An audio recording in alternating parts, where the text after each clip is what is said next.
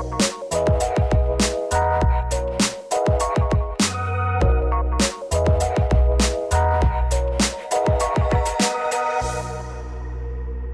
is up, everyone? Welcome back to another episode of the Divi Crypto Podcast. And today I am joined by Fabrice Cheng, the co founder and CEO of Quadrata. How's it going, Fabrice? Hey, thank you, Steve. Nice to be here. Uh, thanks for the invite. Awesome, awesome. So before we get into Quadrata, let's dive into your origin story. How did you get into the space and how did you get started? Yes, so uh, my background is more of a builder. So I've been, you know, building my, my entire career as an engineer, software engineer. And um, you know, I've kind of ventured across so many different things, trying to kind of uh, uh, uh, see where I fit the, the best, you know, mobile dev, web dev, uh, backend dev, all those things. And when I came across blockchain technology, uh, with my curios- uh, curiosity peaking, that's really where I found something that was able to stick. So I discovered um, Ethereum pretty early in 2016, and that's kind of when you know you start kind of uh, building things on top of it. And uh, back then, you know, uh, things were very, very, very uh, new. Uh, there wasn't much help online. Uh, friends sometimes tend to joke about how they they kind of like type something on Google and they happen to on my post asking the questions.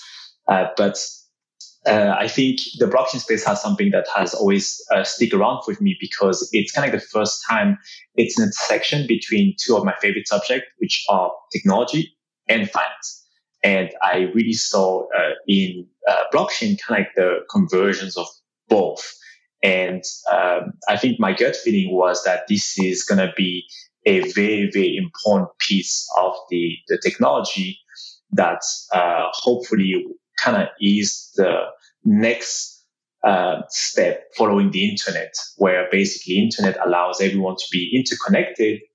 Uh, but somehow, when today you go on every applications in the Web2 space, it's connected, but very kind of, you know, a silo. You know, you have uh, an identity and a reputation in an applications, and as soon as you leave this application, you kind of lose everything. Uh, blockchain is really this amazing technology that uh, is built not upon a, you know a, a, a, technology stack that is not owned by you know a government, a company, a private company. It's technology for all, and where people can easily build and deploy things on top of that, uh, and allows kind of this global um, ownership and and global uh, tech stack that pe- people can use and deploy and, and share assets uh, across different applications and industry. So that's really where uh, the sticky point uh, came from me. Um, and shortly after, basically, uh, what we tried to do was essentially uh, building to, uh, kind of building applications on top of that. Kind of you know uh, where does the blockchain stack fit? And you know, upon myself, try to basically fit into the supply chain, fit into the e-commerce, kind of venturing in terms of how to best use these applications. And uh, I ended up setting at a company called Spring Labs, which uh, I led kind of blockchain technology, where we try to basically facilitate uh, exchange of very sensitive consumer information in a way that it just, again, is privacy preserving, uh, uh, enhanced data security, and enhanced data privacy uh, between kind of, you know, US banks. so that's kind of, you know, a very, very big summary of how my my job career, and my personal career has led me to Quadrata. Nice. Nice. Yeah. I think there's there's such an importance, as I mentioned before, about uh, you know what identity represents on you know in the virtual world and everything like that. So I'd love to hear from you. What what Quadrata does and why this concept of identity and making it universal is very important. Right. So if we take a step back and we look at today, the status quo of blockchain, um, anyone can interact with a decentralized application with a wallet address. It essentially acts as your uh, you know, email, login, password. It's unique identifier. And it's used across all those blockchains. It's fantastic. It's the first time you have this kind of single sign-on that every application is agreed on using. And today you only need this, and within you know a few seconds you can start lending, you can start exchanging on DEX, you can start buying NFTs. Uh, the user frictions are reduced to the minimum and it's fantastic. However, applications just don't have at all any information about any of the users anymore. And because of that, um, they have to kind of build product that can assume the worst case scenarios, and they cannot create product that just more catered towards uh, a persona, a profile, or reputations, or even sometimes you know compliance check. Um, uh, specifically, when we talk about you know DeFi, for instance, uh, one thing that tends to happen is, you know, how do we make sure that bad actors are being kept out of my system? Uh, and that's something that uh, most uh, regulated entity and companies uh, have that as a requirement. They are not able to transact in a product that doesn't have protections uh, about keeping bad actors away. So again, for that, you do need the identity piece. On the other side, you have how do we prevent, how do we know if a users are real users? How do we know that it is not, you know, a bunch of automated bots that have been created and spread across hundreds of thousands of wallets that is pretending to be uh, uh, you real users. So all those things uh, seems to be kind of obvious that in order to improve the experience for the users, in order to improve the quality of products being brought on to Web3, this missing key infrastructure that is identity has to be solved. And this is what Quadrata uh, is attempting to do. Very cool. Very cool. So, from a tech perspective, uh, we don't have to get in too deep, uh, but I'd love to better understand how this works because there's there's quite a few of these different. Uh, you know, we have Civic and some of these projects that have been at this for a while with identity and KYC, AML style, uh, you know, technologies, bringing it into the metaverse and on chain and whatnot. But I'd love to hear from you how uh, how you guys are doing it w- when you're involving, you know, the the blockchain. Right. I think you're right that you know identity this has left uh, a lot of uh, uh, you know uh, bones, skeleton bones behind. Uh, I think one of the reasons is also sometimes company were maybe just too early, trying to find you know a prompt to a solution to a problem that did not exist back then. Today, um, you know, hearing what you said before the podcast about like that's been top of your mind, that's something that we keep hearing across a lot of those blockchain companies today. Identity, compliance, and reputations are things that becomes top of the mind because clearly once you start innovating and trying to find better product than what exists today, you're all going to need those pieces of information. So everyone is going to start thinking about this. So today the landscape is very different. How we are doing it uh, you know, without getting into too much of the weed, is that we are embracing blockchain. We're embracing Web3 to its core. We are building a solution that is for native blockchain applications directly. Today, they don't have a way to access that information natively on chain. We are basically creating a NFT passports that contain in a privacy preserving way informations, verification proof that certain checks have been done, such as you know you've been KYC or you have an AML risk scoring below a certain threshold, or uh, you know you are a unique Sybil uh, DID um, as to, uh, to make sure that you are uh, a unique person across different wallets. Those things are available, available natively, uh, sorry, directly into this NFT passport, and this NFT passport itself is non-transferable. We use the NFT because it has this amazing property that you know ultimately uh, fits in individuals and allow dev understand you know, the, the structure of the NFT, they understand the standard that the NFT um, uh, code uses. But we again, we just uh, make the modification that is non-transferable because similarly to how your identity is non-transferable in real life, uh, that same applies in Web3. Mm-hmm. Very cool. So it's it's a an NFT represented uh, or representing that you've gone through the valid checks and I think that's that's a very clever way of doing it. I th- I guess the question then is who accepts that NFT? The the different people that you've partnered with. You have to kind of partner with all of the businesses that need to KYC people. Is that kind of how you're viewing this? Is that it, has to be because because if I go through the process right now, go through all the checks, and then I, I get this NFT, it, it's really as good as who accepts that that pass, right? Right. I think there's two there's two sides here. You have the people issuing those NFT. Those have to be reputable companies that you can trust. If ultimately my neighbors is issuing my NFT, nobody's going to take that seriously. So you're right that on the first hand, we do need to trust who are the issuers of those prototype passports.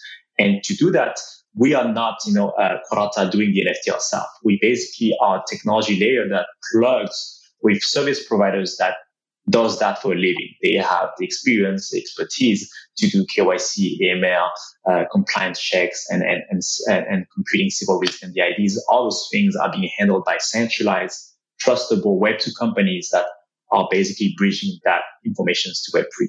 And know, over time, our goal is to onboard more and more of those data providers, and they could be multiple serving the same purposes. You know, if you ultimately you have three different KYC providers that are testing the same informations that give you a lot more certainty that this is accurate information. On this, on the other side, you have people consuming those informations. And for people to consume those informations, one of the criteria, uh, two criteria is going to be for them is uh, is our product, you know, fitting kind of their uh, you know compliance requirements, legal requirements, and so forth, and that is going to be kind of you know uh, uh, through due diligence and and looking at kind of who are all data providers and passport issuers. And on the second hand is again the user frictions with how does it impact the user journey on on their website. And uh, for us, we take you know we take our missions very seriously uh, both the integrations within the ecosystem is uh, we try to make it as simple as possible. So on the on the technological side, and the reason why we're creating this universal passport is because over time, as more and more people have a passport, they don't have to re KYC or re onboard with every single application. So the goal is really you have this collateral passport attached to your wallet, and that's it. Then you can transact with every application that accepts it without having to re-onboard. So it's really in the mindset of reducing user friction, while at the same time, there's no reason why you would lose your entire reputation, your entire identity, your entire like you know, uh, compliance check if you move from applications to other. And today in the Web2 space, that is kind of like the things that you're seeing today. If you have amazing reviews on Amazon, then you go on eBay and suddenly you are a new sales that have to start from scratch. From scratch. Got it. Very cool. So I like that you're you're providing the infrastructure for the people that are doing this as a living. I think that's a great a great mm-hmm. way of approaching it because that's infrastructure, and I think that that's always important to differentiate the who's doing the infrastructure and who's doing the actual like issuance and things like that. I think that's very key. Um, it, with the metaverse and DeFi, you know, on on your website when I was checking it out uh, before the interview, using words like metaverse and DeFi, I think, are very broad. So I'd love to hear an example of how we could walk through this in in DeFi. How would something like this KYC NFT? I guess I could, I could kind of boil it down to is I've verified that I've gone through these checks. I get this NFT. Can you walk us through an example of how how this would play out in something like a DeFi or the metaverse? Absolutely. So I think those are two different use cases and big, uh, very concrete examples because those, those are the type of inbound requests we get from companies in those realms. So as an example, let's assume you had a DeFi lending protocol that essentially wants to screen every lenders and borrowers to make sure that they are a real person um, uh, and that they you know, ultimately pass their compliance uh, risk score, right? They want to make sure that they want to keep bad actors away from it.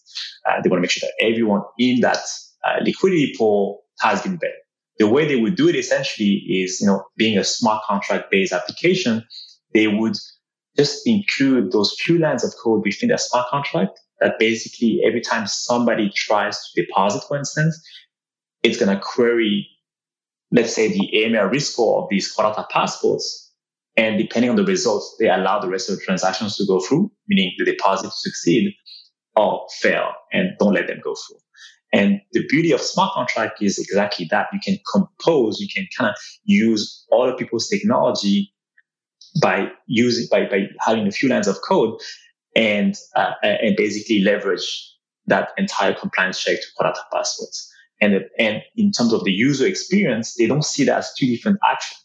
It's literally one action when they click on deposit, behind the scenes is doing the passport checks, all the check and balances, allowing the deposit, all that in a single transaction. So that's kind of how it would work uh, in a in a DeFi lending protocols who's hoping to leverage the technology for compliance checkpoint, for example. Now, uh, let's take the use case of, of the metaverse, right? Like today, the metaverse are a little bit less focused on compliance side. What they care the most about is are my users real? How do we know that it's not a bunch of bots that are trying to extract as much, you know, rewards as possible? You have a lot of those play to earn, right? The more you play, you can extract rewards and, and tokens. Uh, ultimately, what they want is to make sure that a user is unique and a user is a real user. Um, so again, by using Quadrata technology, because people have to onboard, people have to provide, you know, a government issue IDs, they have to prove they're real uh, uh, people ultimately. And we do have this technology that allows to detect if you mint different passwords across different wallets. Uh, a play to earn company can again use a passport to screen for all the above, meaning does he have a passport? Yes, it's a real person. Uh, can, we can check for the DID to make sure it's unique and not again uh, spawn across many wallets. And all that they can leverage that finally on chain, and ultimately that will benefit their real users. That because today the people being affected are the real users who are trying to just have a fair uh, experience on Web3. Mm-hmm. Yeah, and that's a great segue actually into why this is important. There's often a lot of pushback from projects about KYC and, and Web3 and stuff like that. And if you've been building in the space uh, for a while, you know that it's it's pretty much the standard to to do it, um, unless it's like a DAO or something like that. There's a lot of a lot of controversy around it with people that are you know against it and whatnot. But ultimately, as a business, if you want to survive in jurisdictions that have all the humans, um, you know you have to abide by rules and and regulations. So I'm curious as to your take on that criticism that a lot of people think that Web3 should be open and KYC shouldn't be a thing. I'd love to know your your thoughts on that take. Right. I, I would say uh, the mindset have already shifted quite a bit. When I started this journey a year and a half ago, I've had a chance to talk with all the major DeFi protocols, for instance, and the uh, feedback was precisely that KYC never, like we do not want to deal with this. Um, and today you look at, you know, a lot of those top DeFi protocols, a lot of them have, you know, announced that they are either building a permission pools or, you know, catering to institutions and therefore having to have, you know, more compliance and, KYC procedures uh, screening. So it's very interesting that, you know, the space have shifted already drastically. And um, my prediction is that we're going to see that more and more, not necessarily just to answer regulatory pressure, but frankly, because I think as users uh, and product realize more and more that it is uh, not necessarily a constraint, but it is a benefit to the product because they are A, able to provide a safer experience for the users, B, ultimately by complying and being able to be safer, they're able to attract more consumers uh, consumer and more institutions, more institutional capital, which makes product better when you have a bigger afflux of users. And, and three, I think the uh, the added benefits that we'll see from all those what we call like you know, uh, a product that is leveraging KYC, uh, I think we'll see a lot more new features that will come out of it. You know, features that can be enabled by reputation, that can be enabled by compliance checks. And uh, I think those incentives to the users will really drive um, enforce applications who do not take you know account into account those those informations because as a user uh, i think there is a friction but there's also an incentive level that once high enough as a user you would probably be willing to go through that one time onboarding flow to get those incentives so i think in the beginning, I see this type of product being used more as an opt-in, not necessarily like, oh, a strict requirement, you have to be KYC to use it. But for instance, you can start slowly by saying, if you do KYC, you might have, you know, those incentives, those added incentives. And if the incentives are aligned with the users, some of them will probably go through and some of them won't. But um, I think over time, we'll see more and more features and benefits to users that a product that rely on reputation identity will become better for the end user themselves. Wow, yeah, I, I really like uh, what you said about the incentives because I totally agree with the idea that if the incentive is great enough on the other side, there's no reason why not to to go through a process like that of just verifying you are who who you are and you're you're a safe person to enter a system.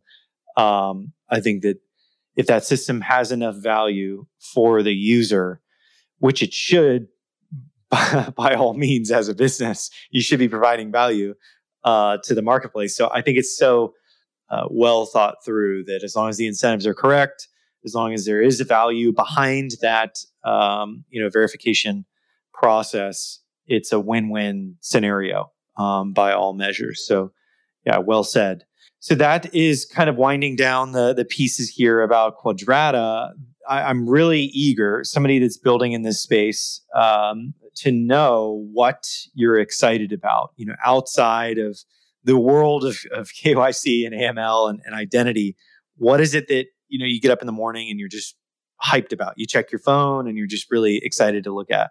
Right. I think uh, there's so many things that you know excites me about the, the Web3 space. Uh, one of the field that you know I don't do not work directly in it, but uh, you know anything that ties to the metaverse ultimately is, is for me just fascinating because uh, for me this is really where you not only have the intersection with finance and tech, but you have the intersection of finance, tech, artists, you know, uh, also and uh, uh, gamers and all those different people that kind of converging into one thing, I'm very curious to basically see the evolution of Web3 native branding. I think people sometimes ask me, like, you know, kind of like, why do I think, you know, NFT that uh, uh, those type of projects have value?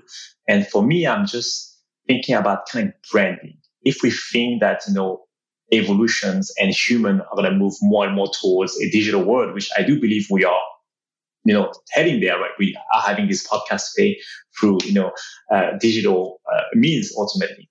Then slowly over time, digital branding will have bigger and bigger place because uh, that's kind of where most of the people will spend. And I, I, I think, you know, this is something that uh, for me has uh, just a massive uh, opportunity there. And I'm just very curious to hear how you know, that's that's going to be that's going to emerge. I'm hoping that uh, the biggest brand will be native Web3 branding and see how they you know compare when basically all the the, the big brands in the Web2 space start to you know migrate there. Got it. Yeah, uh, I'm on the same page. The the convergence of all of these together in a virtual kind of uh, experience is the. It feels like what we've all been working towards. You know, like all, all all the infrastructure, all the NFTs, all the crypto, all this stuff. It feels like we're all kind of coming to this pinnacle, which is the virtual society um, as we know it. And I think it's it's gonna it's something that we can't really explain now, which is very exciting. Some kid in a basement somewhere is probably going to be the person that that makes this thing uh, a simulation. uh, but I I think it's it's such an exciting time because we don't know um, what what it's going to turn out like, what it's going to you know cause the next run, stuff like that. So uh, very cool. Well, those are the questions that, that I have for you. I guess the the finale bit, in addition to what you're excited about, is I'm curious as to what's next for Quadrata and where can people go and learn more. Right. So um, we ultimately launched uh, seven days ago our technology on Ethereum mainnet. And what we're doing today is uh, we are doing kind of like an, uh, to celebrate our launch, we're doing like an NFT sweepstakes where we able to kind of give away like uh, pretty cool NFTs like a Doodle or Mutant and, and a Cool Cat. And I think it's been just a very, very good so far feedback. You know, uh, over 400 people have claimed their Quadrata passports. So it's been just a very good uh, way to reinforce the technology and to ultimately have also a global testing phase, right? Kind of be able to um, support and see how our technology perform with passport minted from Indonesia and, and so forth. So uh, this is kind of where we are today in this a, beta launch where uh, we make sure that you know, our technology is ready for the for the for the the, the real world when our technology could be accepted by you know, thousands of applications. Uh, our main focus now is uh, continuing to basically onboard as many applications that needs this technology. And uh, I think ultimately it is an ecosystem play. The more applications integrate, the easier it is for uh, users to not having to again uh, re-onboard and, and being able to reinforce the identity. Uh, one thing that uh, uh, we know it's coming down the pipeline is kind of this multi-chain world. We, we are hoping ultimately to deploy technology into a Polygon, into a Binance chain. So we've received a lot of requests uh, going there. So that's definitely something that we're keeping um, you know, a, uh, a visibility in the roadmap to, to be able to support other blockchain. Very cool. Very cool. And it's just quadrata.com is where people go and, can go and learn. Quadrata.com. We have a Twitter, uh, Quadrata Network, and we're on Discord as well. The link is going to be on the website. But uh, feel free to reach out to us, and on Discord we'll be active. Uh, we tend to respond usually, usually within a few hours at most. Very cool. Very cool. Well, thank you so much for coming on the show, Fab, and sharing everything that is Quadrata. Thank you, Steve. Pleasure.